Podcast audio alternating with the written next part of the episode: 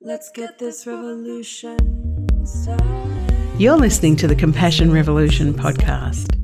Each week, we'll be looking at love, compassion, courage, and tenderness, and all the hard work of showing up to shape a compassion revolution. Let's get this revolution. I'm Mary Freer, and there's so much more for us to learn.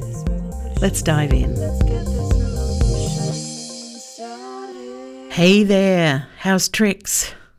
So much is happening, such amazing. I'm planning a few surprises, and I couldn't be more excited about them. I'll be able to share them with you soon, I promise. Meanwhile, it's all go at Freer Thinking HQ. Now, in a previous episode, I talked about advantage blindness and the story of the snow clearing in Sweden. That's a tongue twister, isn't it? The story of the snow clearing in Sweden. I promised that I'd talk a bit more about that, so here goes. So, there are two things I'm thinking about, and I'm going to go on a bit of a tangent here, but it'll make sense at the end. Okay, the two things. One is an audio file that I listened to years and years ago, and it was an interview with Bill Murray. And this young audience member nervously asks Bill, What's it like to be you? And there's a little bit of laughter ripple through the crowd. But he gave this really sweet and wise response. This is what he said. He goes, Let's all ask ourselves that question right now. What does it feel like to be you? What does it feel like to be you? Yeah, it feels good to be you, doesn't it? It feels good because there's one thing that you are. You're the only one that's you, right? So you're the only one that's you. And we get confused sometimes, or at least I do, he says. I think everyone does. You try to compete. You think, damn it, someone else is trying to be me. Someone else is trying to be me. I don't have to armour myself up against those people. I don't have to armour myself against the idea if I can really just relax and feel content in this way, in this regard. Well, just think now, he said. How much do you weigh? This is a thing I like to do with myself when I get lost and I get feeling funny. How much do you weigh?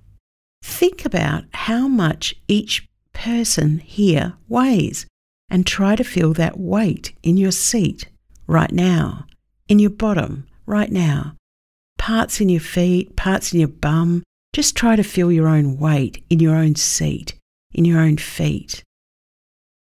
And then he goes on, okay, so if you can feel that weight in your body, if you can come back into the most personal identification, a very personal identification, which is, I am.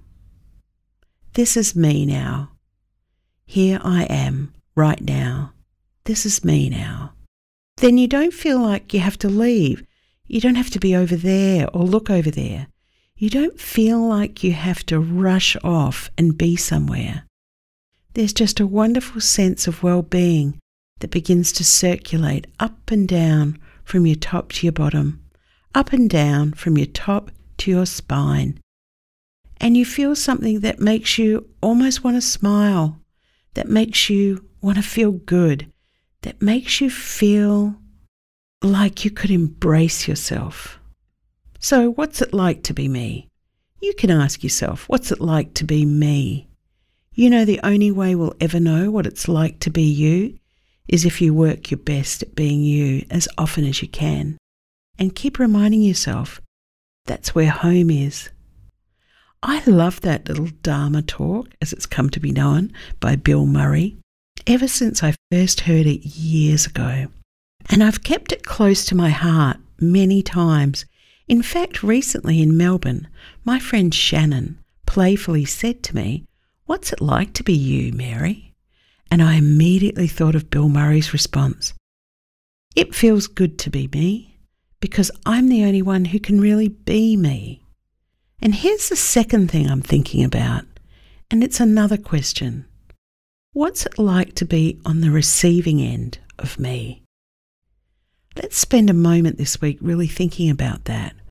What is it like to be on the receiving end of me, the receiving end of you? Do people feel heard? Do they experience being seen?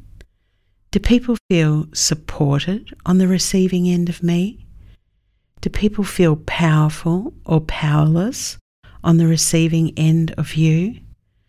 Am I making space to listen and to hear what is being said? Have you ever been poor? Have you ever run your hand down the back of the sofa hoping to find dinner money for you and the kids? Have you ever felt the burning heat of shame that you simply were not enough and your clothes and your skin and your words would give you away? What's it like to be on the receiving end of you on your best days? And what's it like to be on the receiving end of you on the days when you're closed off in your own world, unwilling to see, too busy to notice? We all have those days. Asking ourselves this question, what's it like to be on the receiving end of me, sometimes reveals a mismatch between our intentions and our impact on others and how they see us. We may intend to be compassionate and inclusive, but that's not the same as people feeling that they're seen and understood by us. Overcoming our advantage blindness is important to help us understand others. So until next week, may you be well, may you be happy, and may you work your best at being you. This podcast is a production of Freer Thinking, and our theme music is produced by Iris Latour on I Love You Let's Party. Let's get this revolution started. Subscribe to hear more about us at compassionrevolution.care or drop us a line at podcast at compassionrevolution.care. And if you'd like to leave a comment on whatever platform you're listening to this podcast, we'd really appreciate it. And don't forget, generously share with your friends.